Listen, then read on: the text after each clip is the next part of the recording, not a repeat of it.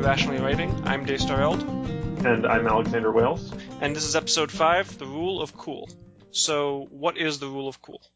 Well, Webster's dictionary, actually, sorry, TV tropes define rule of cool as the limit of willing sen- suspension of disbelief is directly proportional to the element's awesomeness.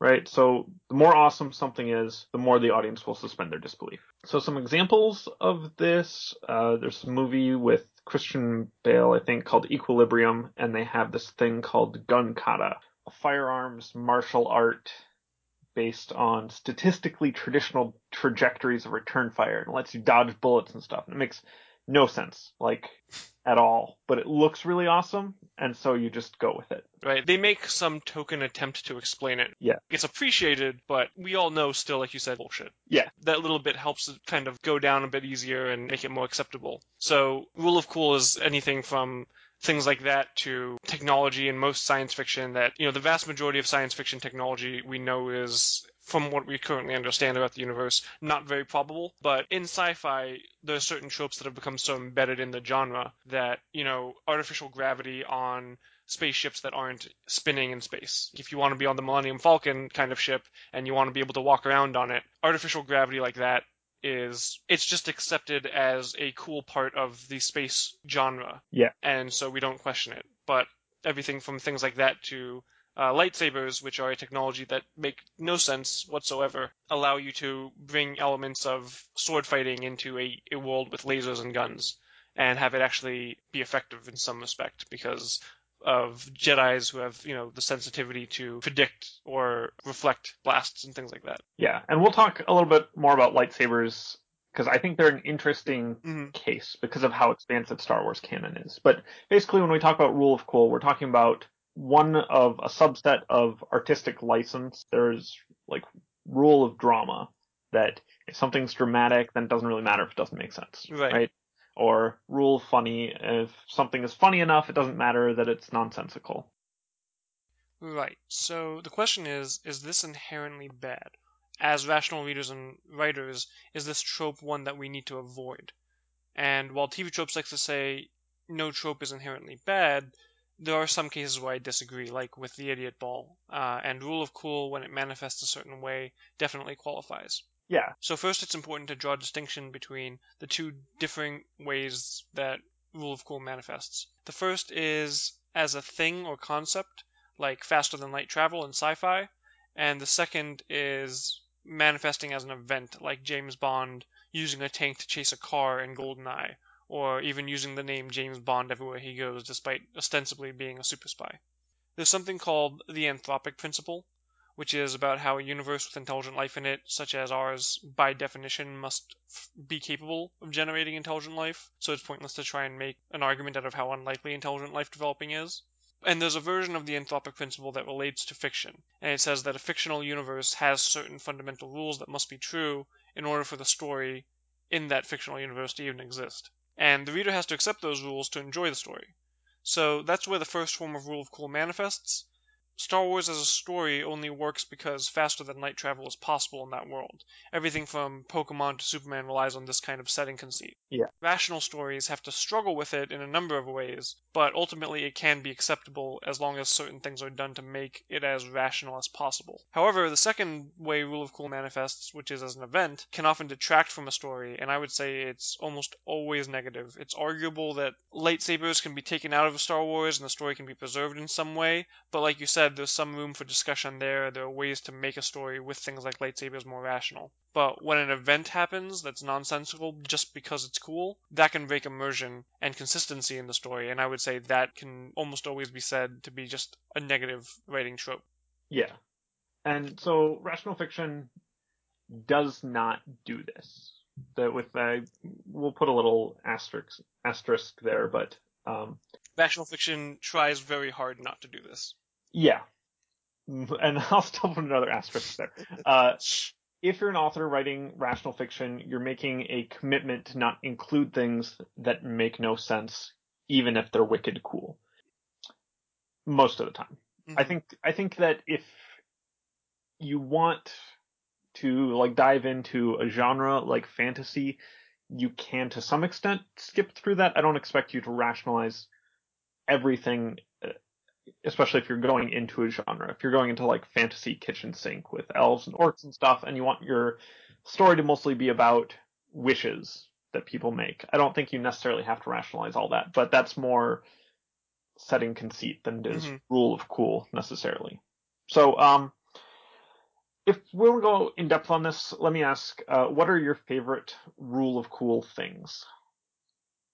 Um, I would probably list just the like were saying sort of with the lightsabers, the idea that in some settings using swords, I find swords almost always inherently cooler than guns personally. Something about swords just has always been part of what makes fantasy so great. And with some exceptions like gun kata, which where they managed to make guns very cool, cooler than they are normally, I guess I should say. Any story that has some reason for why people using swords is useful or effective in a world of guns is a rule of cool thing for me. I, I'm okay with, you know, whether it's cybernetic implants that make someone somehow faster than they should be, or someone who's just so skilled and trained that they're able to dodge bullets, or you know, like I'm I'm willing to accept that more than than I normally would be for things like that because it's such a cool thing to see people with guns and people with swords being about equally effective in a battlefield. With the understanding that the people with swords, generally speaking, have way more training and, and some kind of thing that helps them move fast enough for it to be useful. Whereas in real life, there's probably no moment in history ever again in in the future where, where swords will be as effective as guns in any way. Yeah, but you're willing to suspend your disbelief because it's cool. Right, exactly. Yeah. So for me, I think lightsabers. I love Mhm. lightsabers. Uh, laser swords, as they're sometimes called. The non-copyright version. Well, yeah, but George George Lucas called them laser swords. That's how they Mhm. were in the original script, and he continues sometimes even now to use that term, and fans make fun of him for it. Like he doesn't, like he doesn't understand that they're lightsabers. They're called Uh, lightsaber in the movie. Yeah, but he calls them laser swords because that's what they were created as, and so Right. he thinks of them that way. Um, I really like those. It uh, they extend well beyond Star Wars. Uh, Right. there's a lot of ways to do it in D and D, some other fantasy. I think Brandon Sanderson's Stormlight Archives does not lightsabers, but it's it brings in some of the cool stuff about lightsabers. Eragon had like this these special magic elven steel swords that his in particular was called Brisingr, and it, that means fire in the ancient language. So when he said Brisingr, his sword would burst into blue flames, very reminiscent to, of a lightsaber, able to cut through metal and things like that. There are a lot of ways to incorporate it. Yeah, and the the movies don't like, especially the original trilogy. They do almost nothing to justify hmm the lightsaber. They're just like, oh, it's this elegant weapon. hmm Like, A more civilized age. yeah, it's like that. That tells me nothing. Like, why wouldn't you just? I don't know. It's almost like in the Star Wars universe, lasers were invented before laser guns were invented, so obviously they had laser swords before they had laser guns. Yeah. Before, of course, we had the prequels and everything. Like when the movies were first made, it just Yeah, and the, the expanded universe does some really neat stuff with lightsabers, and it tries to justify them a lot to bring them past rule of cool. Um, we'll talk about that Mhm. just a little bit later. Um, I yeah, I love lightsabers. I think they're they're so evocative and they're so cool that I don't really care that they don't even with the justifications they don't make that much sense. But Mhm.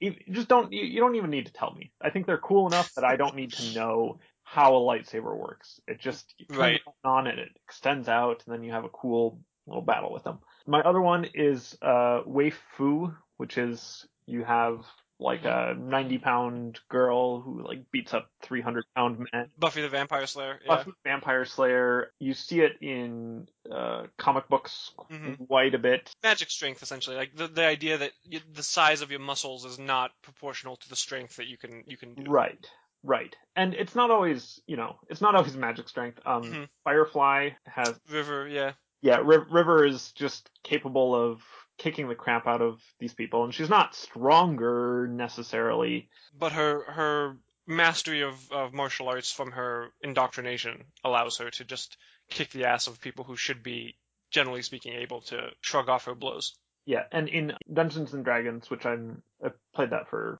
20 years now, your size and your weight it's just small, medium, or- or large, and so you can be like size medium, and you can be like five feet tall, and like 80 pounds and have like ridiculously high strength and it doesn't matter at all to the game because the game doesn't simulate on that level. And so I always chose those. I always chose small people, not necessarily women. Um, the trope is usually it's a like waifish woman, but uh, it applies equally to like strong, powerful children, and you see it with Superman. Sometimes there are versions of Superman where he's like uh, slender Mhm. instead of bulked out. I always just think the juxtaposition of that Is a cool thing. of musculature is a is a cool thing. Right. And I'm willing to suspend my disbelief quite a bit there. Yeah. So these are some of our favorite things personally. Everyone's going to have the, their own. But even acknowledging that these are things that we enjoy in some fiction, why is it so important not to have them in rational fiction? Rational fiction in general is trying not to cheat at all. It's trying not to take any element of the story and suspend intel- intelligence or put plot holes in or not explore ideas to have awesome moments, dramatic moments, or funny moments. But the idea of rule of cool is that it's it's a it's arising from purely how cool it is and not what the story dictates should happen or should be allowed. Yeah. So Rule of cool, you're, you're basically saying to your audience, I don't want you to think about this. Just accept that it's awesome and move on. And rational fiction is about analysis, and you're inviting your audience in to look at things and question things. And then if you include things that don't make sense or they're not explained or justified and they just are there because they're cool, I think that breaks down what you're trying to do. Even if even if the cool thing is sort of tangential to Mhm. that, if you just include the stuff that makes no sense and then your story is largely about um, getting the reader in to think about things, then the reader will start thinking about things and they'll get to this cool thing that you include and never explained, never justified, and they'll be like, well, why, why is that not? yeah, further explored or used in different ways. Like, it doesn't make any sense within the story. I'd have to assume so many things for it to be even slightly plausible and you, you're sort of not depending on people not carrying in as much suspension of disbelief because you don't you don't want them to suspend because that's asking them to turn off their brain. hmm So I have two questions then. The first is, what does rational fiction offer instead of rule of cool? Like, what do we like? How do we get those cool moments in without asking the reader to suspend their disbelief? Um, okay, so there are a couple of ways that you can do it. Um, you can justify your cool things. hmm A lot of fiction will bring in just hints of rules and they'll just hand wave it away. I think Yeah. you can go more in depth there. Like, okay, let's say that River Tam is an absolute master of martial arts, right? hmm how would she fight differently? Because in like Firefly and in um, Serenity, it's just sort of depicted as her throwing harder punches, which Yeah. is not how a much uh, weaker person would beat a stronger person through mastery of martial arts. Uh, there's a lot of cheating going on there. Yeah, and also a lot of what makes unrealistically cool fighting cool is that one fighter can take on like multitudes of people, even if they're attacking them from different directions. You know, you'll see a, a very good fighter fighting one person and having a rough time, and then three people come in and attack them, and they're somehow able to like block one's attack while dodging the second's attack and then hitting the third person, and just like keeping that up for seconds after second after second of intense fighting. And that's like a very unrealistic rule of cool kind of fighting. And River Tam is able to do this in a room full of Reavers, spoiler alert, in Serenity. And like it, that goes even beyond like how she's so strong, how she's so agile, how she's so able to maximally deliver damage and, and avoid damage herself. And one thing that I thought about while watching it, just to kind of help justify it to myself, was, oh, well, she's a psychic. Like we know that she has some form of extra cognition, and if she's able to detect where people, what people around her are thinking and, and what they're going to do, that would help immensely in her ability to fight at a level beyond what her physical form might imply she's capable of. Yeah, and I think that you can do a lot of that stuff to to just go into the justification and then use actual thought for it. Like, Mhm. don't just have it be a hand wave, like, oh, she's a master of martial arts, and then, and then somehow she goes in and beats all these people. You Right. you go in and you say, okay, well, so she's starting from a position of weakness, and she has much less reach, which is like really important if you're getting in a Yeah. fist fight. Yeah.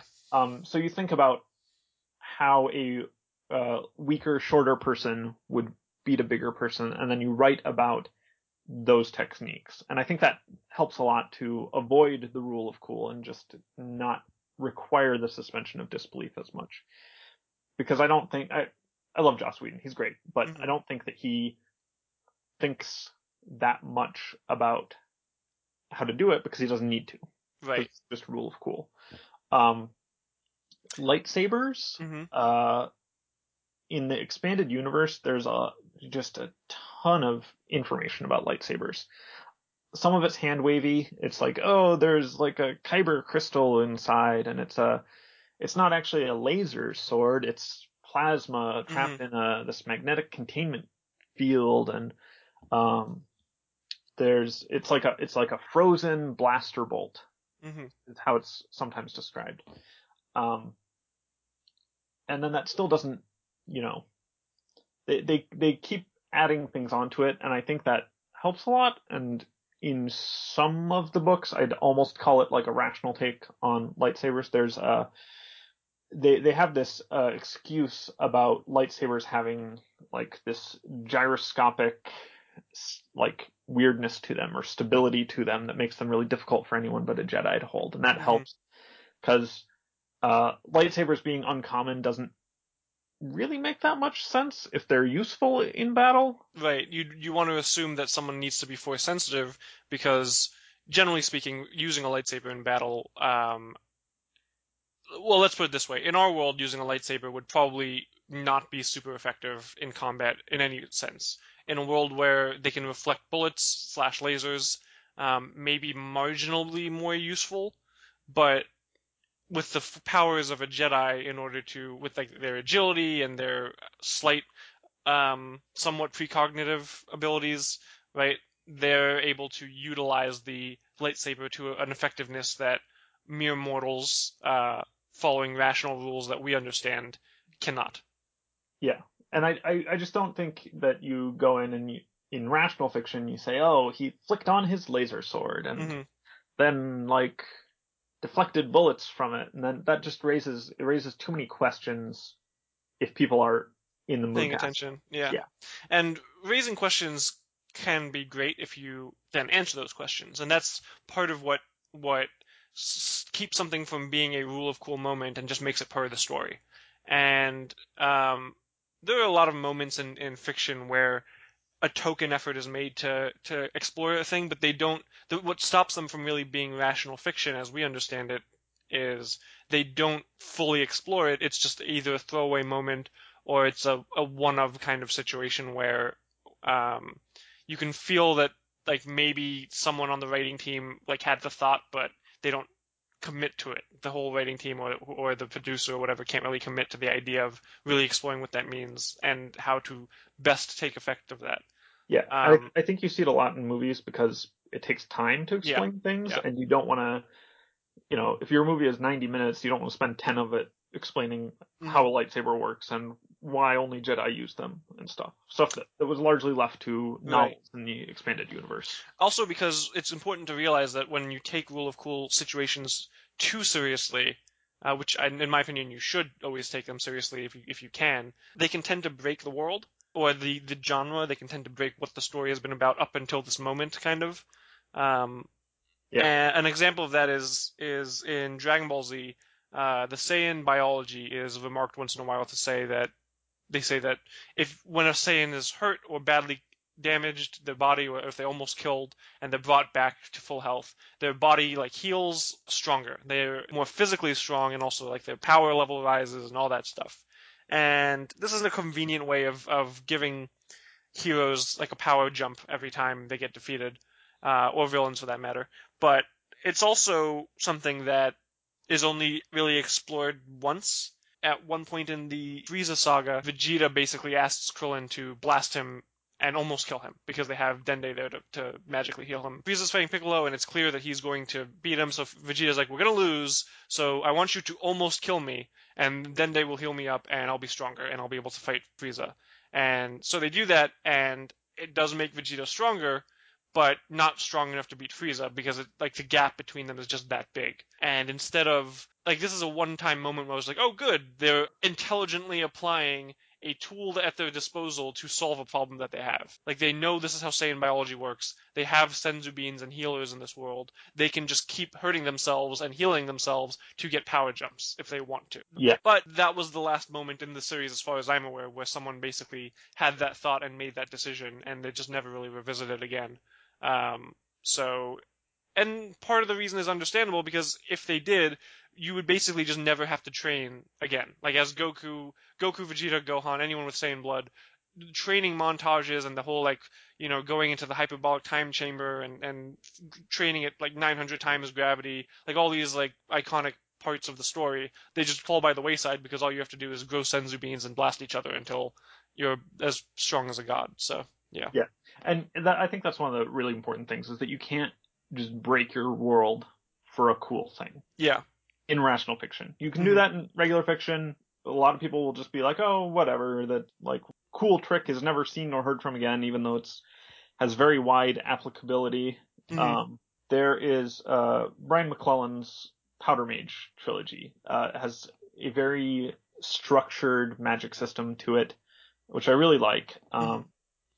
He is actually he was actually a a student of Brandon Sanderson's, so um, Makes sense, yeah. Yeah, it make, it makes sense. But there's a point in one of the books where that magic system is violated, and it also makes sense. Yeah. So, so it makes it, it um the moment is really cool, but you're you're like, well, that doesn't really work with what was established. Mm-hmm. And I think it was easy to miss, but he's, he's actually talked about this. He thought it was cool enough that, you know, he's not going to be a slave to the rules. He would rather have that cool moment and like mess up his world. Yeah, 99% of people are not gonna notice it. Mm-hmm. Um, but then it's never seen or heard from again. And that's, I can understand an author doing that, but in rational fiction, you really want to avoid that stuff.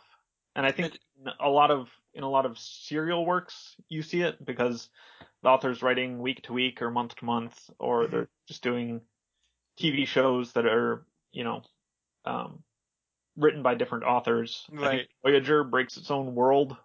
Like keeping oh, consistent rule set is harder when you're not writing everything all at once.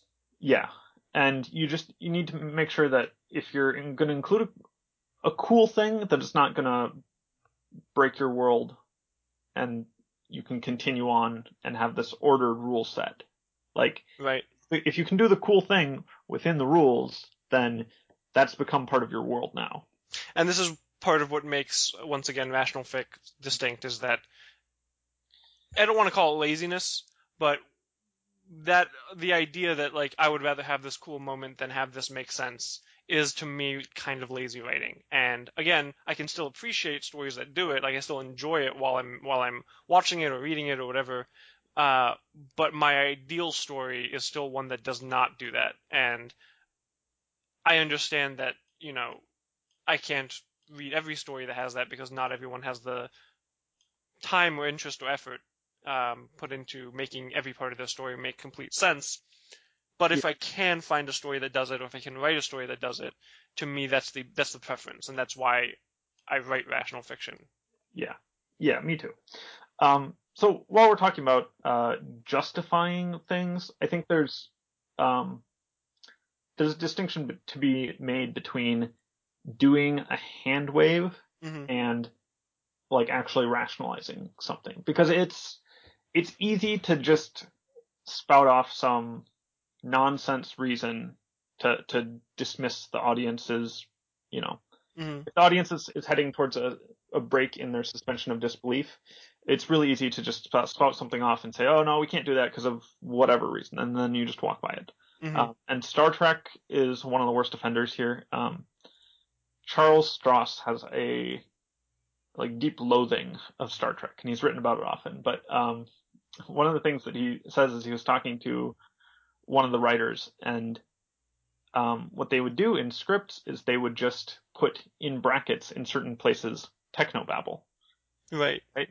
Just you know, because the you have a problem whose solution is obviously just use the transporters or something, right? Mhm. And you just have a techno babble in brackets to get past that. Give a reason why they can't use the transporter. Give a reason why they can't just use the shields. Give a reason Yeah. why they can't communicate with someone. Yeah. Yeah, and if you're writing rational fiction, I don't think that you can just do techno babble. I don't Yeah. think that's, that that justifies it. It helps with suspension of disbelief, but you're just going for the sequence of events you want without yeah. That's the that, thought in. yeah. That's the laziness again. It's just it's straight up saying, don't worry about this. Let me just get to the part of the story that I want to write, and not let me think about how to actually organically bring about this Yeah. second part of the story, this next part of the story. And I don't Uh, like mhm. just straight out call it laziness, but it often feels like that. And I think it's there's a symptom of lazy writing that Mhm. you just don't think about things. You you wave them away without giving them any actual thought because you know that if you did give it thought, the the whole plot would crumble. Yeah. I would rather Uh, which have actually- it saved than than not have it addressed at all. But I don't know. Yeah, and that actually brings me to the second question that I was going to ask, which is if you find yourself in a situation like that and you know that you want to include something, or, or if you're writing fan fiction, you have to include something because the canon has it as too an integral part of the story. Um, what would you say is the best route to take? Is it to fully explore the idea to try to make it so that it, it applies to as many things as possible? Is it to change the circumstances so that it doesn't cheat and I guess I would I would describe these as the way these are different is, for example, um, lightsabers. Right, if lightsaber technology exists as a rational in a rational story, you expect to see other weapons or other techniques with that technology that that, in all honesty, are probably going to be more effective than than the usual lightsaber technology or fighting style would be. But Yeah. so is it go in that direction where you take it as is and then try to uh, apply it in as many intelligent ways as possible, or would it be more of a it's okay if this thing exists in the world as long as it doesn't solve problems that that it alone can solve because it's a magic MacGuffin device. Yeah. Um, and I think a good way to see this is in Harry Potter: The Methods of Rationality. Lightsabers make an appearance uh, through the Ancient Blade spell. It's just a brief thing. It doesn't have any importance in the story. It's really just a cool little scene, kind of amusing, mostly like a, a shout out to Star Wars. And there's no impact on the story or the problems or the challenges in the story. It's just there for fun. So that's kind of like a to me, it's not a problem because it's not it's not cheating anything. Right. Um, I think in most circumstances, I suggest running with it. Mhm. Uh, just because th- that tends to be my favorite kind of thing. I that's a bluer shade of white does that with Frozen because I just had a lot of fun writing it because you are presented with this power set that's just insanely powerful, and you get a lot of mileage out of saying, okay, well, given that that's the case, what then? And it, it opens you up to so many possibilities, and I think it's more entertaining. The Star Wars universe, some of the expanded universe novels do this with lightsabers. There's a uh, lightsaber form called Trakata, which involves flicker, flickering your lightsaber off and on, because that's one of the powers of a lightsaber is that you can turn it off, Yeah. and then you can turn it back on. Once so, you pass their pass their blade, yeah. yeah, and I that is just that is so cool hmm and it's an implication of the technology and the fact that it's behaving within these established rules makes it cooler. But you can't always do that. Yeah. Sometimes the rule of cool aspect it breaks the world to fully explore it. Like you you are no longer writing a Dragon Ball Z story in many respects. You're writing a new story in the world of Dragon Ball Z, which is okay, but it's not necessarily the same story that you were originally going to tell. Right. And I think I think there is a place for just killing that cool thing entirely. hmm Stephen King talks about killing your darlings. That's one of his most famous pieces of advice. When you're writing, there are things that come up and you're like, "Oh, that's such a beautiful, brilliant idea. That's that's a great character or it's a great moment."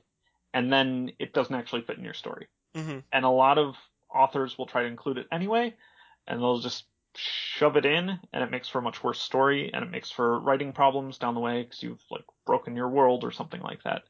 Um, I think that's one of the primary reasons that you should kill something even if it's cool. If as if it you can't slot it into your story. Right. And I think that's one of the primary reasons that Rule of Cool comes about is because people have these neat ideas and then they just include them because they're cool, but they don't fit. And so you have to kill your darlings. Yeah, I've written a lot of stories where on the first write through something very cool happens and very like yes, this is a great moment, and then at a later draft or on recollection on on on reflection, I'm just like this is probably better without it. Yeah, and I've I've written a lot of outlines for stories, and I'm like, oh, these are like the five cool things that I want, and then I, you know, get through three of them, and I get to the fourth, I'm like, oh, that no longer works with what I've written. So yeah, just recently, actually, in the latest Pokemon chapter, I had to change things midway through because I'd realized this. I came up with a plan for Red and the others to capture Abra, uh, a lot of them, for him to use in his research and for them to be able to sell them and make some money. The problem came when I realized that there was rationally no reason for them to do it on their own. It's just way too risky. Too many things could go wrong. And that sucks because part of the rationalist power fantasy comes from these clever plans and exploits paying off and helping the protagonist grow more powerful.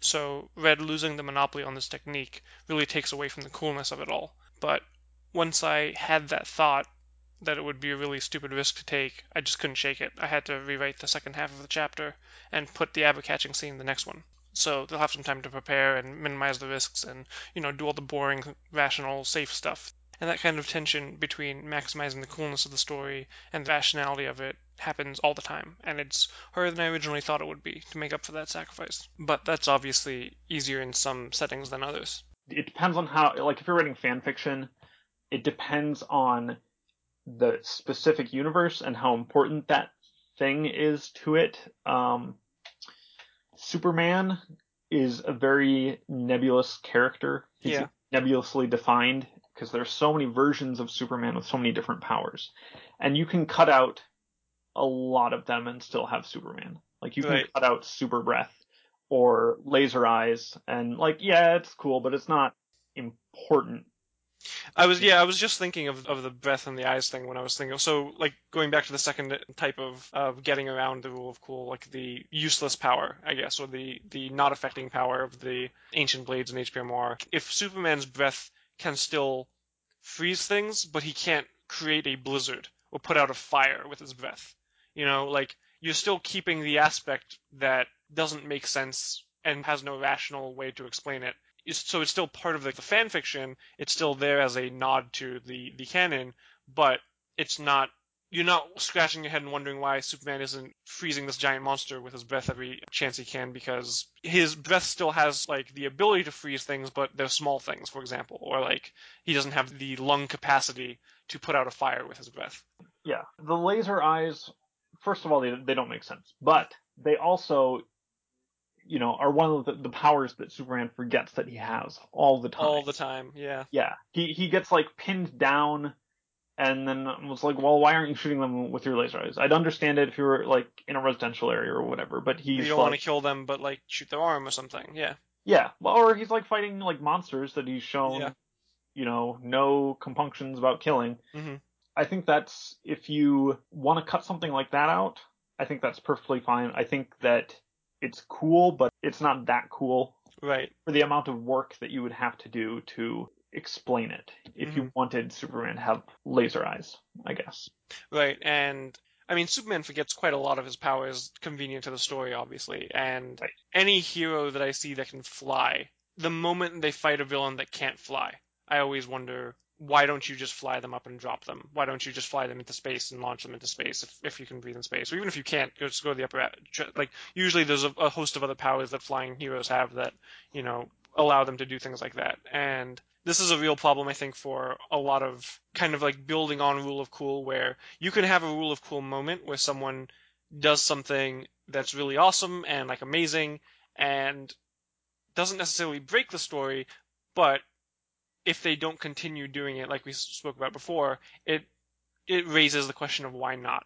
And that I think is another great way to to handle the rule of cool is start exploring why not or start actually having them explore it and, and go with it and see where that takes you in the story. Because a very common rule of cool moment is when someone gets a power boost from emotion. Uh, in a lot of like shonen anime or general like magic where magic is, is influenced by emotion in some way. Someone in a in a dire circumstance just gets like super powerful or super burst to their spe- to their magic and and is able to beat the bad guy or something. And this is the kind of thing that it's really cool to see the first time you're exposed to that kind of thing, and it's really cool to see maybe even the tenth time, as long as they, you know, the exact same thing doesn't happen every time.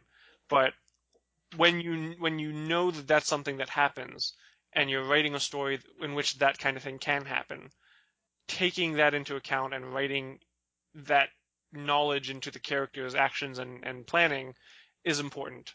And that's one of the ways, again, to solve the rule of cool circumstance where the only reason rule of cool is a problem is if it's not explored, if it's not explained.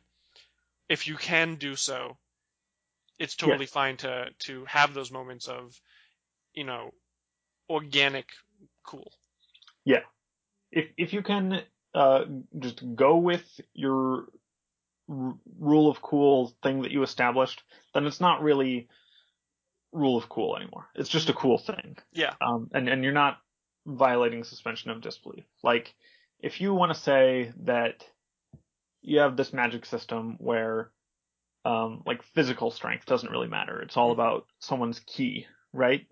Then you can go to like Waif-Fu and say, okay, well, like it doesn't it doesn't matter how much you weigh or how much muscle mass you have, so long as your ki is strong. Like physical strength is irrelevant.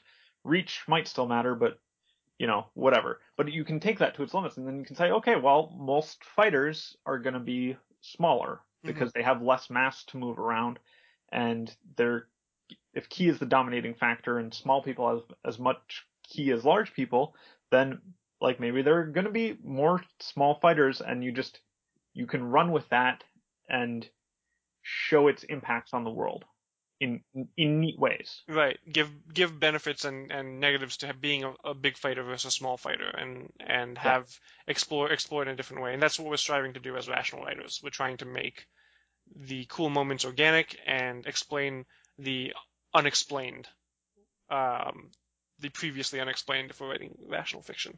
Yeah. So so those are basically our three options. Would you say you can you can kill the thing? Just yep. Make it make it go away because it's it's cool, but it's not within the rules. It's going to break the setting, whatever. Mm-hmm. You can uh, minimize it, make it so yeah. that it's just a minor minor thing that doesn't have quite the impact or uh, range as it did in uh, the canon. Yep, you can uh, justify it. Um, explore it, yeah. Yeah, explore it. Uh, not not really in a hand wavy way, um, or you can just run with it. Yeah.